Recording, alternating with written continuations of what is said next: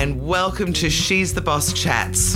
I'm your host, Jules Brook, and in the show, I interview amazing women and female founders about what it is that they're doing and why they're doing it. It's all about us lifting up the women around us. Monica Rosenfeld, I am so excited to have you as a guest on She's the Boss Chats. Thank you so much for being for agreeing to do this. Oh, pleasure. I've been wanting to be on here for ages. So thank you so much for asking me. well, I can't wait to hear all about your story because I have met you a couple of times um, at events and things, but I yes. don't know your backstory. So let's but yeah. start with do you want to tell everybody what it is that you do right now? Sure right now my career is twofold. so um, I have been running my PR agency, Wordstorm PR, for 21 years this year. Wow, um, congratulations. That's huge. thank you. Yes. So it's been, uh, I just cannot believe how quickly the time has gone. It's been amazing, full of highs and lows and in betweens. And oh, good! Yeah, I want to hear all about it. um, and uh, and yeah, in Wordstorm, we represent um, entrepreneurial driven businesses and help to magnify their message in the media. So we and, work, and we clients. both know how powerful that can be for a, a business. Exactly, and and um, what really fuels our passion is that we work with clients who we say are living a dream and sometimes a nightmare, um, solving a problem and improving yes. the life of their clients or customers in some way, shape, or form. So we really love working with people who are passionate and who are driven and who just want to make a change and we want to help them help other people by magnifying their message. So perfect. Yeah. So, so you've got a PR agency. That's one half of it. What's the other one half? half? And then the other half is um, I'm a professional speaker. So mm-hmm. my brand is Monica Rosenfeld, the Media Magnifier, um, and I speak at business conferences on the topics of you know how to become that go-to um, media spokesperson for your industry. Um, I also talk about personal branding and storytelling. So um, I do speaking and training as well. You're amazing. And you do very, very similar. We definitely have a similar mindset yes. because if anybody is um, listening, they should follow you on LinkedIn because you offer loads of great tips as well. Thank you. Yeah, I, I, I just, I, I'm want to demystify the media. That's what I wake up from bed and set out to do every day. Well, Monday to Friday, and I bang on about it a bit on the weekend. But um, so, and that's why I put out that content because I just want to show people that it's not that hard. You know, I think people feel very overwhelmed when it comes to pitching the media, they see it as something big and scary and outside of them, and media is full of celebrities. And and what I want to do, similar to what you do in your work um, with Handle Your Own PR, is um, showing people that actually it's not that hard. Um, if you've got a good message, journalists want to hear it.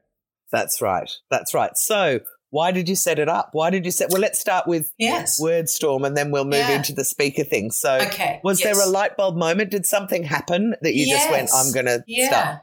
Doing well, I'm this? just thinking, do I give you the long story or the? Yes, we've, okay, we've got up to an hour. Tell okay, me the whole long perfect. story. Okay. So, and then, hang on, let me just also say, then I'm going to get you to tell me from school yes. how this all happened. Yeah. But, but tell okay. me what why you set it up. Okay, okay.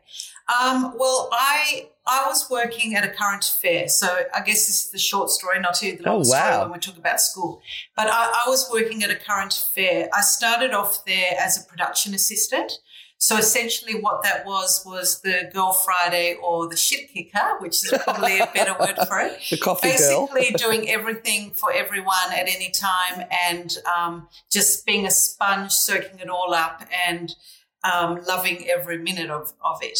And yeah. then I sort of worked my way up to sort of being a producer on a current affair. And as a producer, one of my roles, um, one of my many roles, because we all multitask like crazy in media, was finding stories that were good enough to put on air. So stories that will engage our audience, get our audience tuning in, as opposed to tuning into today, tonight, the enemy, um, and um, really, you know, uh, finding those stories, researching who we're going to talk to, creating the logistics, all of that, and and briefing the reporter. And while I was doing that, I was getting phone calls all day long, literally from every business owner, marketing manager, and every crazy woman and man in Australia, it felt like most of the time, um, wanting right. their story on air, but not having a clue how to go about it. So they would call, and if I could write the 10 things not to do when you call a producer at a current affair, 10, 9 out of 10 times they would hit all, every single one of those what not to do. right. Um, and I thought, oh, these people, they have they have stories to share, and I can tell that they need to get the word out there, but they have no clue how to pitch to me. And I even found that a lot of the PR agencies that pitched to me also didn't seem to know how to do it um, as well as they could to get that cut through for their client.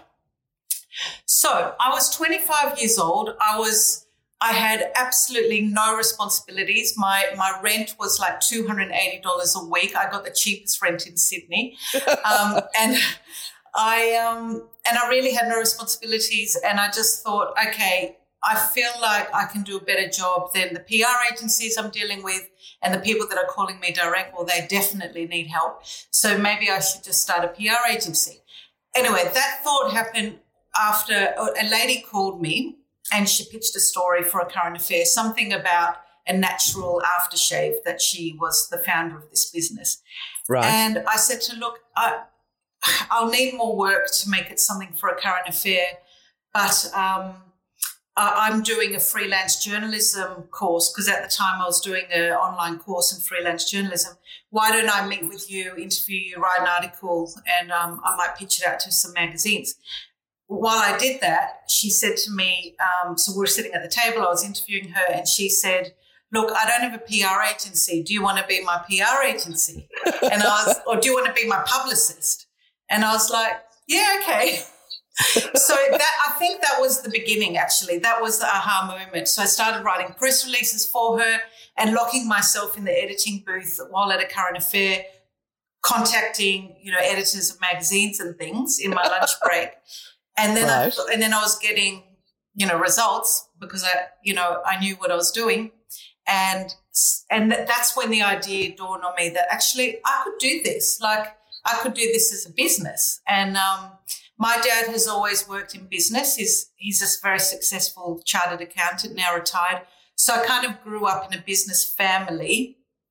So I think when you grow up in a business family, you sort of get get business um, now by osmosis. Yeah, you know, yeah, it rubs off on you. yeah, I didn't study business or anything, but every day I, my dad would talk about his business, and I think it just sort of does rub off. So at that moment, I thought, okay, I, I feel like I can do this. Um, I, I really think there's a need out there. I think I know how to do it. I all I need to do is earn what I'm earning now at a current affair, which was next to nothing. Yes. Um, so if I can match my salary, my like very junior salary at 25 years old, um, in a business in the first year, then I think I can do do this. So um, I discussed it with my dad, and he said, "Go for it." He he said, "Look, how much money do you need?" Um, for that for six months you don't have to worry about food, you know, roof over your head and money for, for food. That you can just give it a go without being desperate. And so I gave him, you know, it's my six figure sum. no, just joking. No, he he he, um, he actually, actually, my expenses have gone right up. yeah. No, he he loaned me, but actually he gifted me, so it wasn't even a loan, ten thousand dollars. Yeah. Um, for my first six months um, to get all those things going that you need to do, and and the rest is history. Wow, that is a great story. What yeah. a great start. And I love your dad that he did that because yeah. that's so supportive of him. He's very generous and uh, he's always been like that. And I'm very grateful for his support, both financially and, you know, emotionally because. And um, for being your dad. yeah. So thanks, Dad yeah, good on, Dad. All right, now let's go right back and tell me how your career has unfolded because obviously yeah. you've had 20 years of that, and I want to hear some yeah. of the lows and highs yeah. as well. Yeah. But let's start off with Monica as a young girl. Do you have many brothers or sisters? Um, I've got one brother, and we're yeah. like chalk and cheese. So we we are complete opposites in everything, except for I guess our values of being kind and you know nice people. but every other way we're very different. And he's not a risk taker, and he the thought of running a business team would send him into his grave within a week. Um, right. but I, um, but as I said, my dad is an entrepreneur, and um, my mum was a bit more risk averse, so I think we got one from each. Yeah, it sounds um, like it. And growing up, I always I thought I wanted to from i am not sure what age, but probably around ten. I, yeah. I, always thought I wanted to be a journalist. So I've always been someone okay. who loved English, loved writing, absolutely loved reading. And I thought journalism is something, or media, media, like that word media has been in my head forever, um, which is strange because I don't know where it's come from.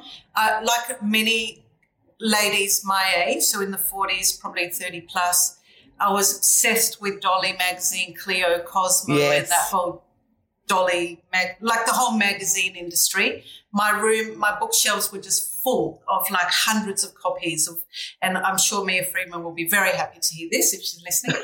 but yeah, Dolly, Cleo, Cosmo, they were my go-tos. Um, so after I gave up my idea of being a model, sorry, that came first, um, and got realistic. Um, yeah, media was what I wanted to do. So then I, I wanted to go to UTS in Sydney. Yeah. Um, to do communications, but I ended up missing out by like a mark or something. So I ended up doing a Bachelor of Arts at New South Wales, New South Wales Uni, New yeah. South Wales University. the University of New yes, South Wales. That one. You're tripping over it. I know why. Sorry, it's because they do because they do those stupid university yeah. names back to front sometimes. Yeah, yes, and um, I did a Bachelor of Arts. So it was a mishmash of lots of different subjects, um, majoring in English literature. So essentially, it wasn't vocational driven, it was just lots of interesting subjects, um, some less interesting and um, God, you know, out. our path is incredibly similar. I did an arts ah. degree as oh, well, and I, you? I started off in English lit, and I went, I can't bear it because oh. there were oh. people just. I felt using long words for the sake of using yeah. long words rather yeah. than anything else, yeah. and I swapped over to psych. Okay. But I did a media oh. studies degree as well, so there you go. Oh, fantastic! Yeah, well, psych was one of the things I did. Yeah, just such a mishmash of subjects. Um, so, what do you do when you come out of uni with that kind of yes, uh, mismatch came, came out with a paper going. She knows a lot about everything, but nothing much about one thing. um, Jack of all what trades. What do you do? I went traveling. so, oh, well, that seems a good solution. yeah, that was that was great. So I, I backpacked through Southeast Asia for six months, and then ended up in Europe, in where I was shocked because in a week I spent more. I literally spent more in a week than I'd spent in a whole month living in Southeast Asia, and thought, Jesus Christ, excuse my language, but I need to get a job. Um, yeah. And I ended it's up so getting a job in, in London. Yeah. For for a, a big media agency. So they did TV production, um, they did PR, they had magazines and things. And my job was to hang up jackets and make coffee. And I was a very bad barista. But um, I, the receptionist. Thank God it was England where they don't really know good uh, coffee anyway. The receptionist loved me because I made her feel so important because she could just boss me around all day in her very posh English accent. And I was like, I felt like, okay, I'm in a kind of business that I want to be, but I feel like I'm I'm really on the edge because literally I'm like invisible. I was like the slave right. to all these people. But the beautiful thing about it was I made very good friends with the production team and the production, the producer of this um, fashion and lifestyle documentary um, was working with a team of five, and her assistant quit. And Yay. it was like what you see on TV. Like her assistant quit. I was there, like the girl Friday slave of this office, and I just said to her, "I will do anything. I will work twenty four seven. I, I don't. I know I don't have the experience, but I, I have the desire and the passion, and I've got nothing to do but help you. I'm living in London. I don't know anyone. um, and she gave me the job, and that was the beginning of my media career. So, what was the first job uh, you did with her? Uh, it was amazing. So, we were working on this documentary series called A la Mode, um, yes. which was essentially running around London, interviewing the likes of Vivienne Westwood, Manolo Blahnik, I went to oh, London wow. Fashion Week. I was in the third row, sitting behind that Anne Wintour with the with the weird hair. Thing. Anna Wintour. Yes. Yeah, Anna Wintour. And just pinching myself. And the reason I was able to do all this was because we were literally a team of five, and I was assisting all of them. And I was literally running around London with them, you know, carrying cameras and helping out with everything and just doing all of that. And the team, we became very good friends. And um, they just, they thought I was a very cute Australian. They so, do over there. I remember yes. that. they, they take you under their wing yes, and say, they just cute wanted little to Aussie. take me under their wing and help me. And by the end of it, I was producing my own shows, you know, within the doco, and it was wow. It was just amazing. So I, you know, I know you, you're going to ask, you know, who are some of the women who have helped me in my life. I'd say that lady, Anna Perret, gave yep. me my into my whole career in media um, by giving oh, how beautiful. That, that, role. It's always amazing, isn't it, that people do something that they don't think of as very big yeah. at the time, and yet it can have such a huge effect on someone's life. Yeah. So, how long did you do that for? So, I was in London for two years um, yep. doing that and working on a couple of other documentaries as well after that one finished. Um, one was all about a race week in Antigua Caribbean, blah, blah, blah. Anyway, eventually my visa ran out and it was time to move back home.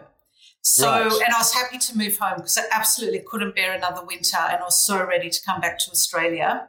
So, what I did before I left London, I, I got a book. It was a like, I can't remember what it was called, but it was like listed every single TV production company in Australia. was it time. Maggie G?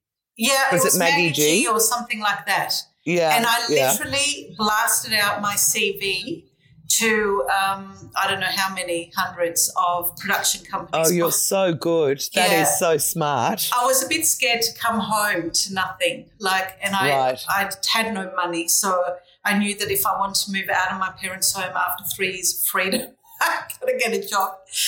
And um, yeah, so I did that, and and I got a job at um, at a gosh, can't even remember what it's called now, but um, it was a show that played on Saturdays. Um, it was a bit of an infomercial kind of job, um, oh, yeah. kind of production. And the weird thing was that I got fired from that job. so everything was going really Too well. smart. And then three months later, a, a new sort of production manager came in and we didn't get on or she didn't like something that I did and within a week I got fired and I was like oh my god this is so embarrassing and I, I felt really awful um, and it was terrible. But oh, then I saw a job going at Channel 9's Getaway. I, so I, I quickly applied for that went in that I interviewed for that and I got that job. So basically left this one and got a job at at Getaway, and and which is better, really, in the end, oh, from being a production so house into better. television and land.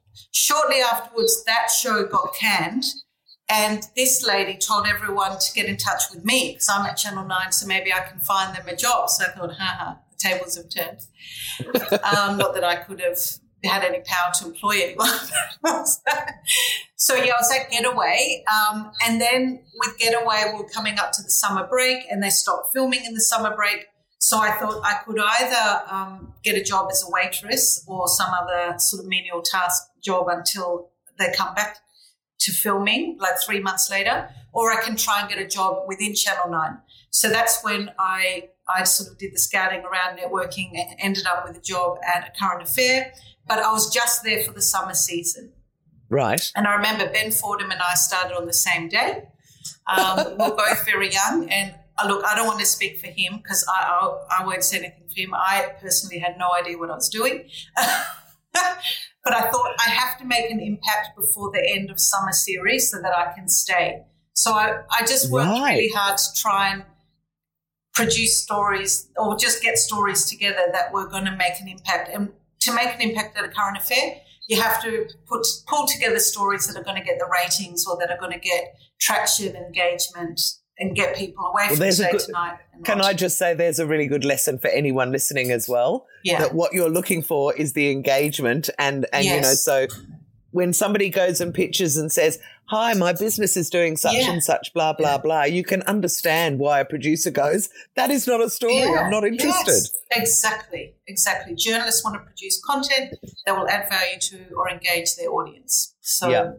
So, how long were you with the current affair, and, and what happened at the end? Oh, that that so. How long were you there for? Yep. So I was there for two years, and, And then set up your I own agency. Wordstorm in the year 2000 at the age of 20. So, talk to me about what it was like setting up your first agency. I mean, I know you had the a huge cushion of ten thousand dollars. Ah. Yeah, which have, yeah. I would imagine have gone pretty quickly by the time you bought a fax machine and Well, I um, was a very computer lucky. or whatever. the chief of staff at a current affair who I developed a very good relationship with had left before me, about three months before me, and she got a job working for the Olympics.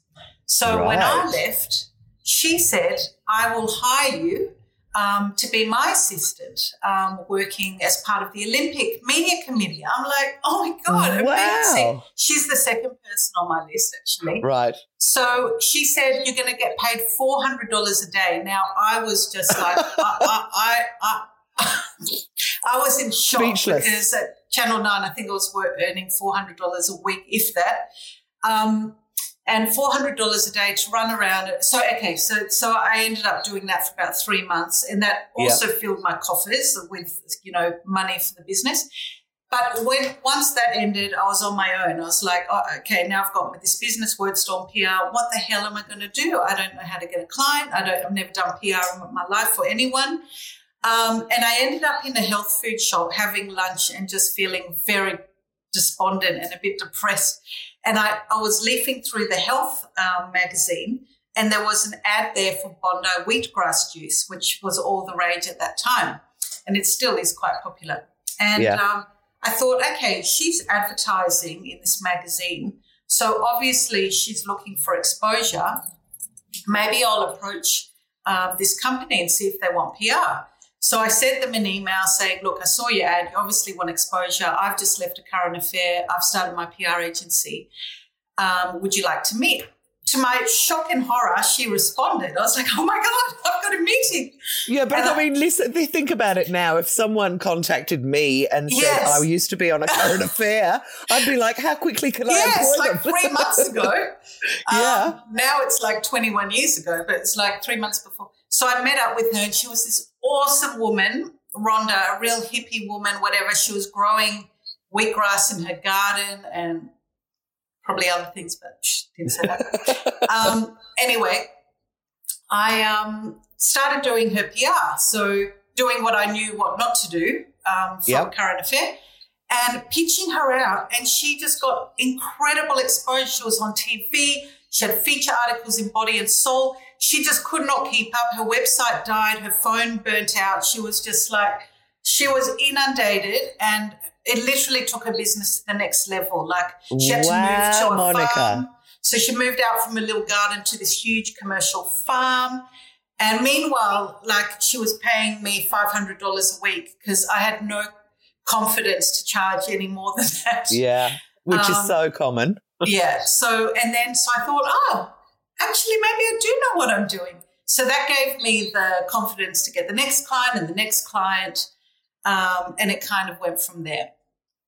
Wow. So, so you've set up this agency. Talk to me about some of the challenge, just because this is for women Yeah. in business, Yes. and I think it's always good to share Yes. it. Yeah. Tell me some of the challenges that that have hit you over the last twenty years. Okay.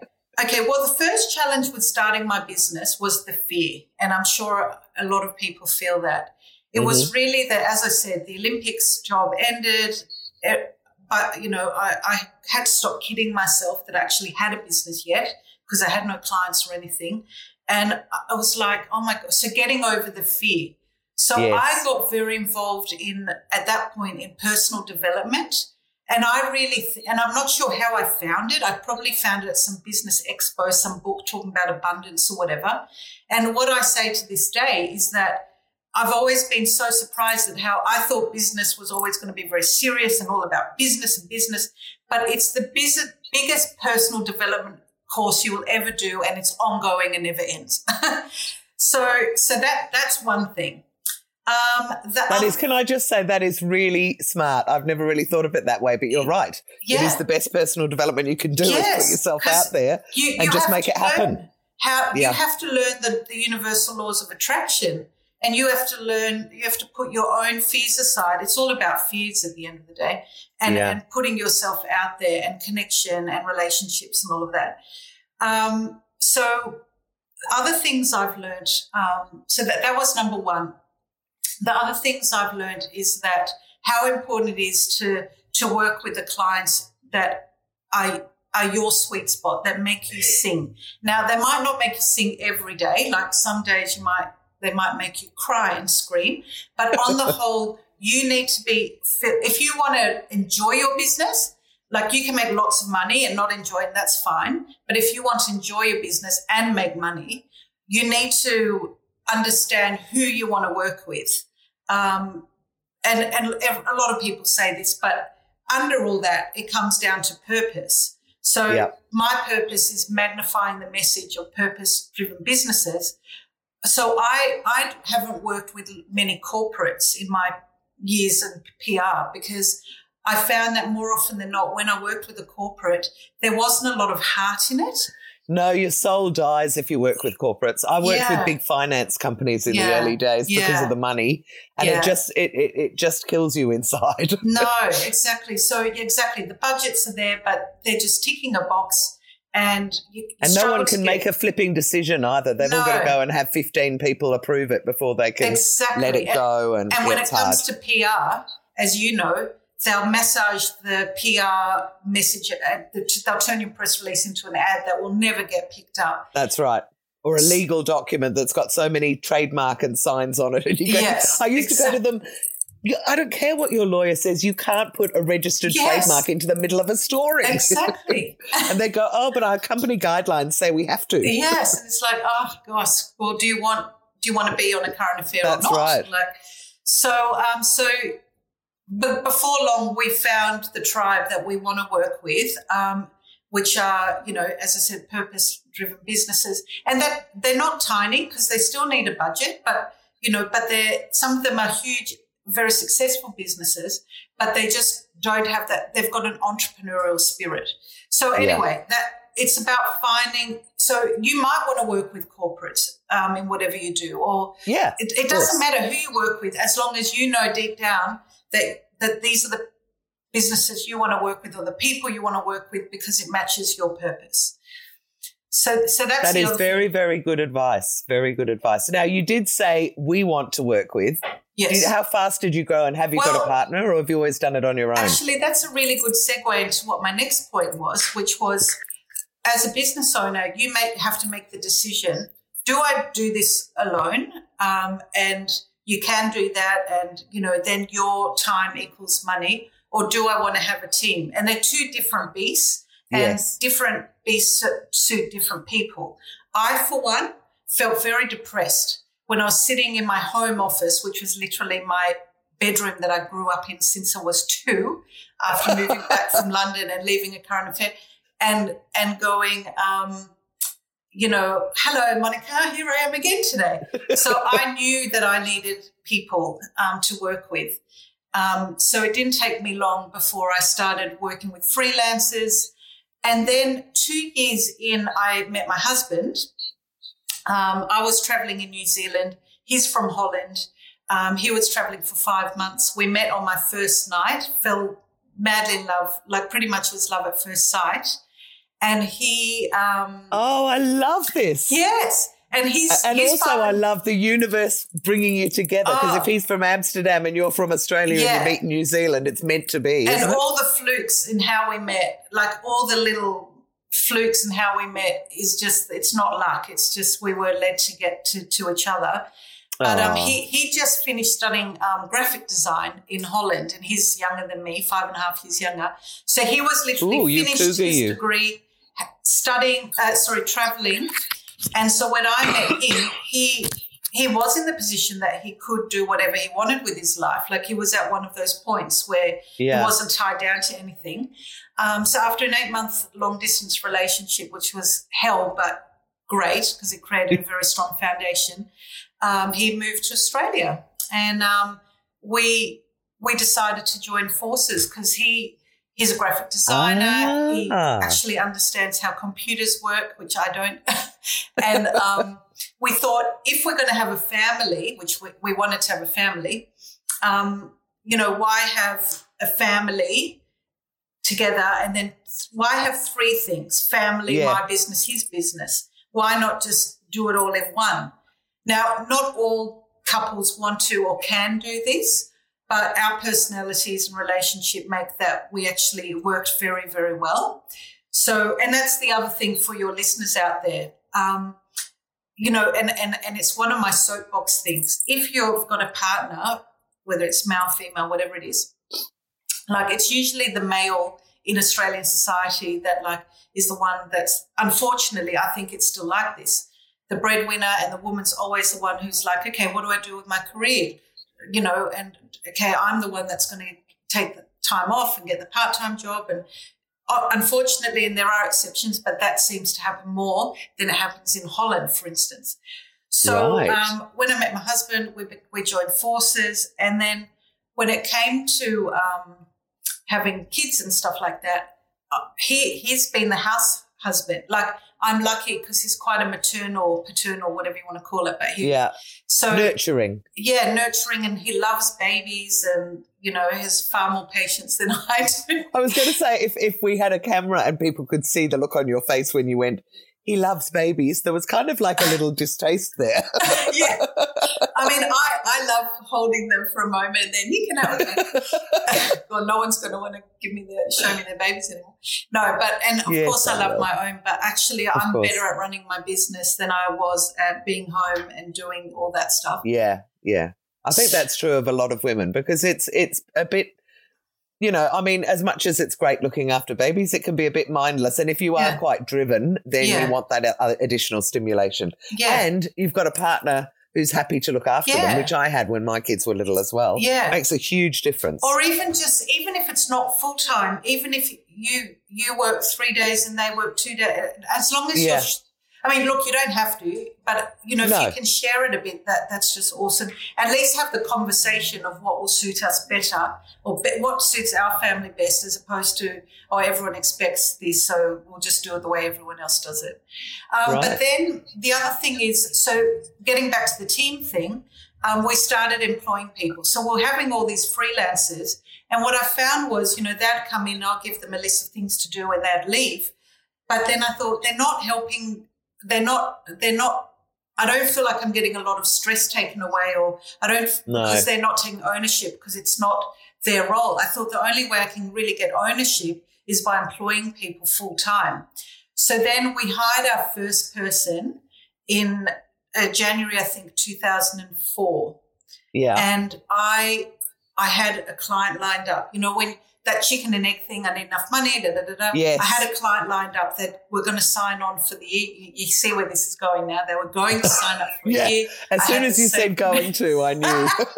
I had the safety net. I thought, okay, with that money, I can pay my salary, their salary, you know, all those things you do.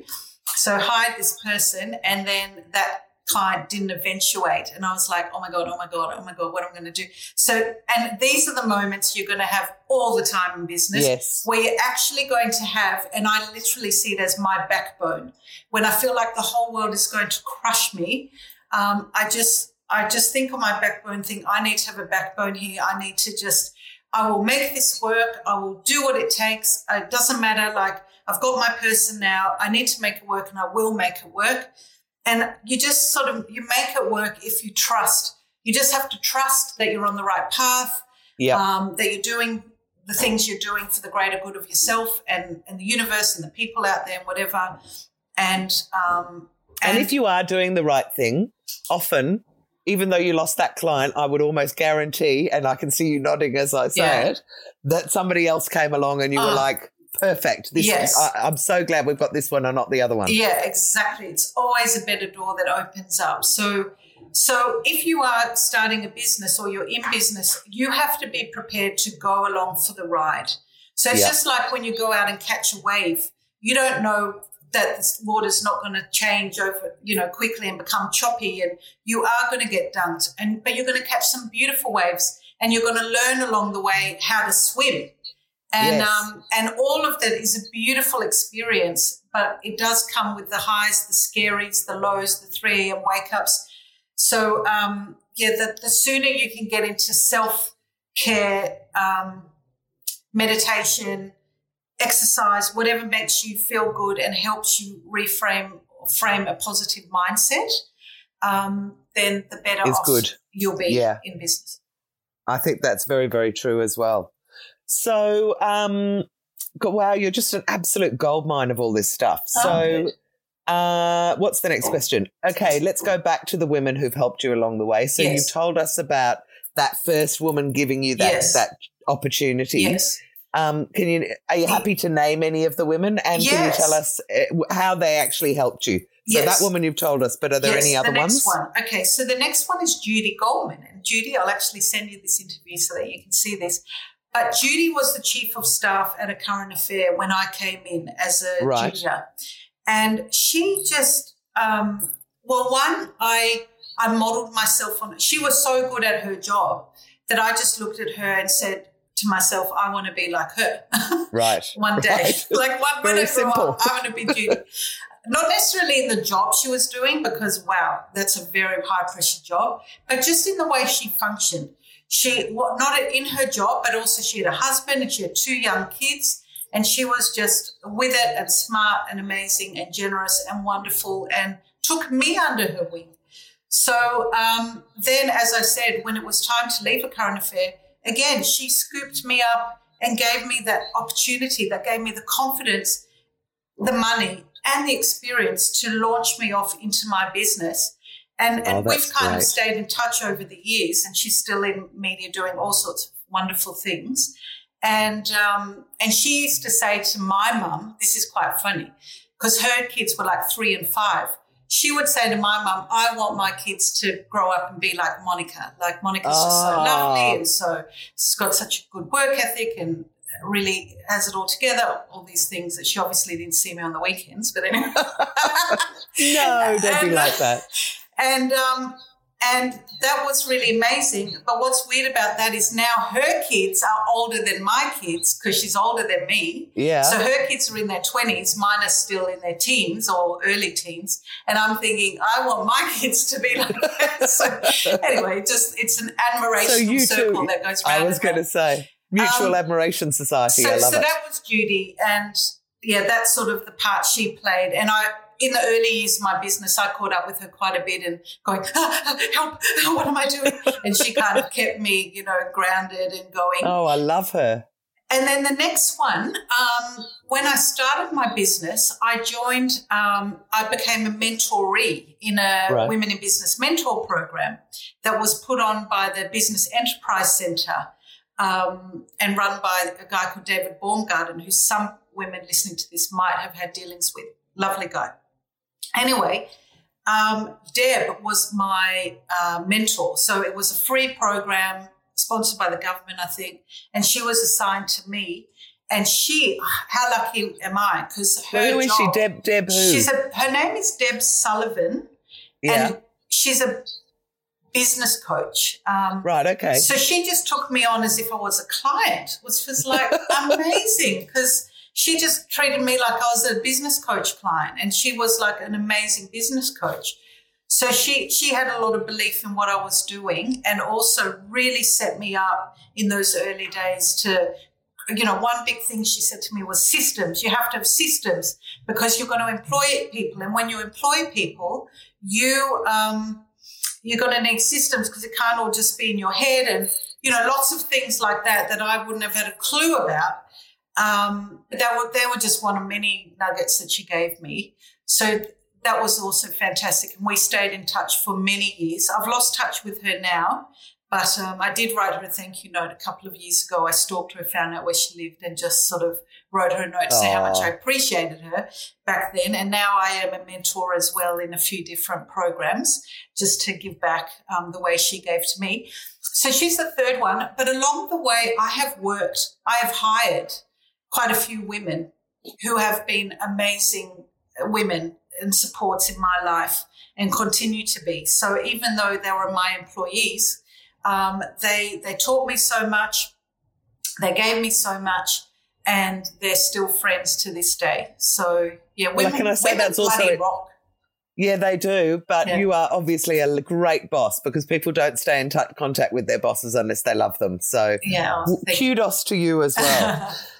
um, okay, so you're a mum. How old are your kids at the moment? So my kids are all about to have a birthdays in March within a week of each other. God, Oh, gosh. like, don't even ask me how that happened. But um, they're turning 15, 13 and 10. So two girls and a boy. And you, and they're all their birthdays are within a week of so within. 10 days, 13, 19 and 21st of March.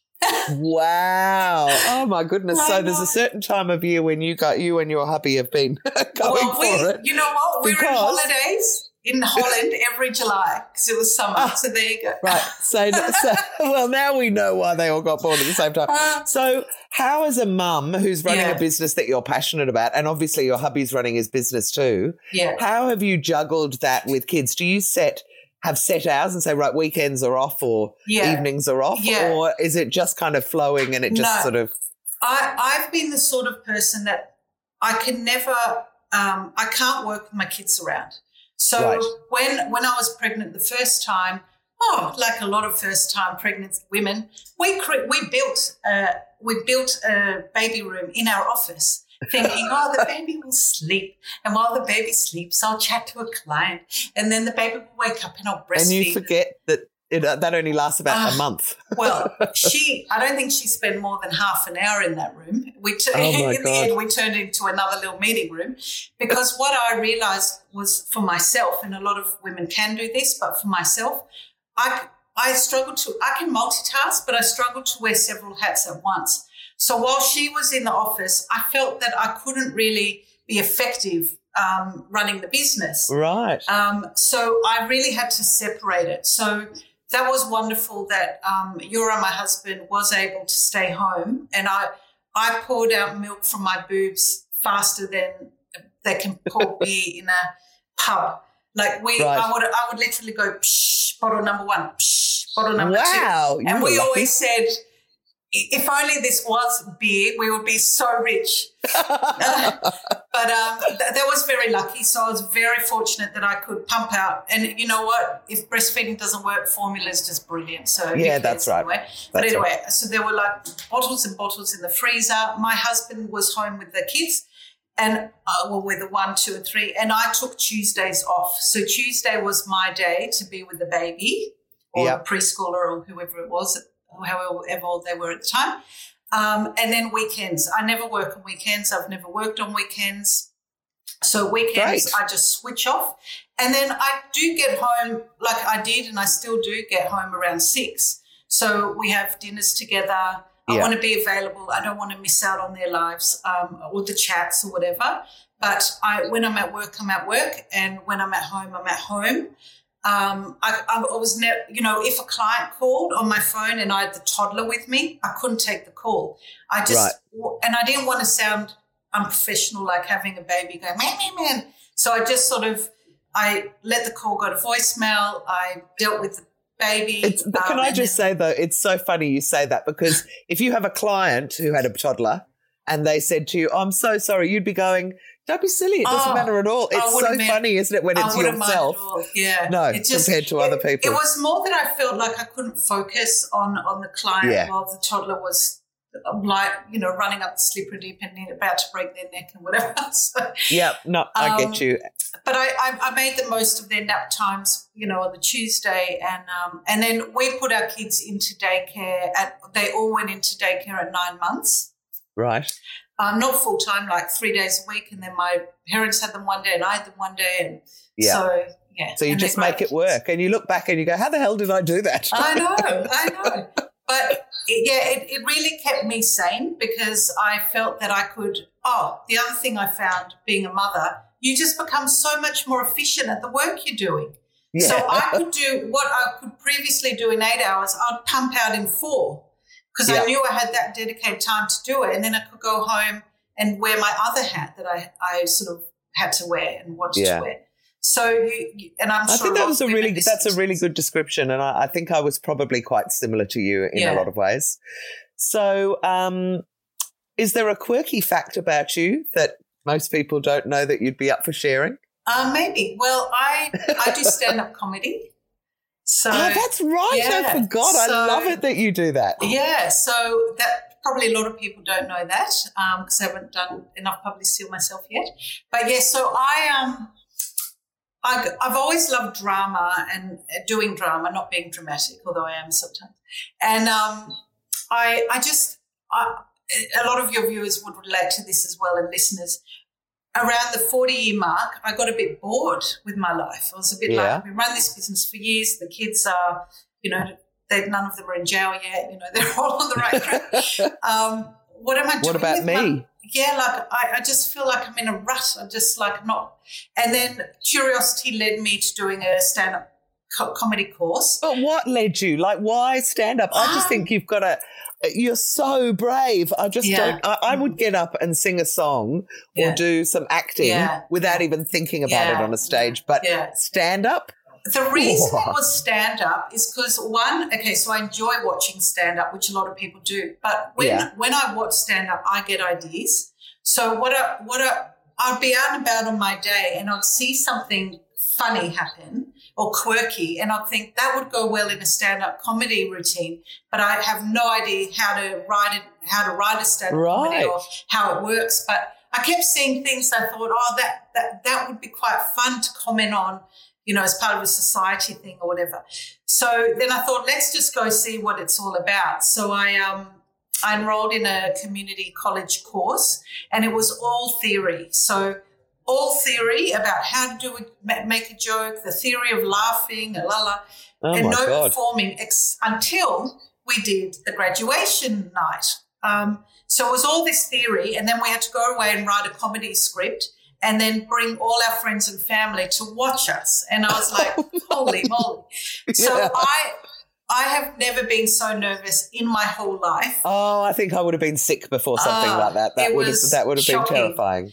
But I did it and um, I loved the experience. Absolutely loved it. People genuinely laughed. Like my friends actually said to me, "I promise you, I wasn't. I wasn't like laughing to But you're you, like- really funny. yeah, that, it, you went well. So then I thought, okay, I'll keep going.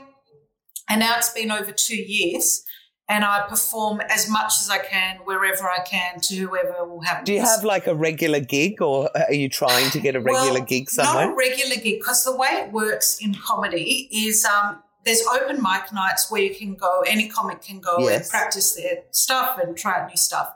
Then you've got your more booked programs, which is um, people who put on uh, curated shows, it's called, where they choose the comics and it's all Yes. part of the lineup. So I'm at that stage where I'm just trying to get into as many curated shows as I can, um, as well as still doing the open mics. Um, and you get into the curated shows by being out there, being seen, getting other comics to see your stuff, and them going, "Oh, I run a room. I'm going to put you on my show." Um, so I'm getting to the point where I'm I'm in about I'm trying to get into between four and six or four to eight shows a month, um, all over Sydney. Wow, And- that's like that's uh, that's blown my mind. I thought you were going to say maybe one a month, yeah. four to eight a month. That's amazing. Well, have you yeah. have you heard of Joanne Brookfield? Have you read her book? no? I'm going to have to. Get, so Yeah. she is one of the women that I. In fact, I did a ticker TV show with two stand-up Okay. comedians I know, Oh, okay. and Joanne has written a book. Um, I think it might be called Funny Women or something. I'll find it. But all she's done is she's interviewed successful female stand-up comics Oh, about how they've done it. I think I Oh. might need to get you the Oh book. yes, I'd love that. I'd love that. And yeah, Amazing. I love stand-up comedy because it's a whole other side of the brain, and it's fun and it's still scary. See, I, I think to develop yourself, you have to be scared. You have to put yourself out of your comfort zone. And when I get in my comfort zone of writing, performing a set that I know really well, and I know it's going to get the laughs, I get bored with that. Like I, all- as much as I wish I could just do that forever, I know I have to keep writing, keep you know, performing a new joke for the first time is so scary because, as Seinfeld said, it's like going to work in your underpants. You are so vulnerable. You've had this idea, you think it's funny, but how do you know anyone else gets it? On you know, And, And then if they got- don't, it's not, I guess it's not like, oh well, they didn't get it. It's like, oh my god, you know, why did I go down that route? And oh, I should have Yeah. known. Or Well, the thing is with Amazing. comedy, it's often about just tweaking a word. Sometimes right. you use one word that's different and it gets the laughs, you know. So I try so not funny. to beat myself up about too much. But um, this year I'm starting to work with a comedy coach. Um, and I'm planning to take it to the next level. And I'm performing in the Melbourne International Comedy Festival. Oh and, my god, yeah. I'm so going to watch you. When, when's that? What time it's of year is that? I haven't got the date April. yet, but it's in April. So yeah. Amazing. Oh, Monica, that is just so. I love the way that your your brain thinks, and I love the way that you push yourself like Thank that. You. That you. is very, very exciting. Okay, well, we're just about at the end, and we have been waffling wow, on for a while, but I'm just going to ask the two questions that I always ask, which yes. are really nothing to do with anything other than yes. me being nosy. Are there some apps that you use on your phone for business that you want to share, or are you um, not a um, phone user? Um, for business. Um, the one that I, uh, the one that I use for business is voice memos quite a lot. So okay. it's like when I, um, you know, interview people or whatever with media training and things like that. I just find it's really handy to get a conversation in in the voice memo. Right. Um, so yes, that that's one that I use for business a lot, and that's very helpful. And then what about for fun? Do you do you play on your phone for fun? No, well, in terms of play, podcasts. so I, I don't know right. if this is a bit broad, but I've got that podcast thing, and I've just listened to lots and lots of different podcasts, and I absolutely love it because it, it sets me up for the day. I walk to work with my dog, and I listen to a podcast, and I feel like I've come in and I've, I've done, you know, I've yeah, it's just put me in the right right wavelength. Oh, fantastic. Yes. I like it. Well, Monica, I don't even know how to say thank you because that was a oh, brilliant oh, interview. I love your story. Um, if anyone wants to get hold of you, what's the best way for them to do that? Either as a speaker who can do stand up, which yep. I would say makes you a very attractive speaker, um, or, or as a publicist or a publicity agency. What's um, the best way to get hold of you? Probably, so my email, Monica um, at wordstormpr.com.au. Yep. Okay. And of course, LinkedIn is another great place and LinkedIn, yes, connect with me on LinkedIn. That's probably the best way um, because you'll see all my stuff, I'll see yours, and we can start chatting that way. Wonderful. Well, listen, thank you so, so much for being a, such a wonderful thank guest. You. Thank you very much, Jules. This went so fast. I can't believe the hour was so fast. Um, I've really enjoyed it, and thank you for having me. My pleasure.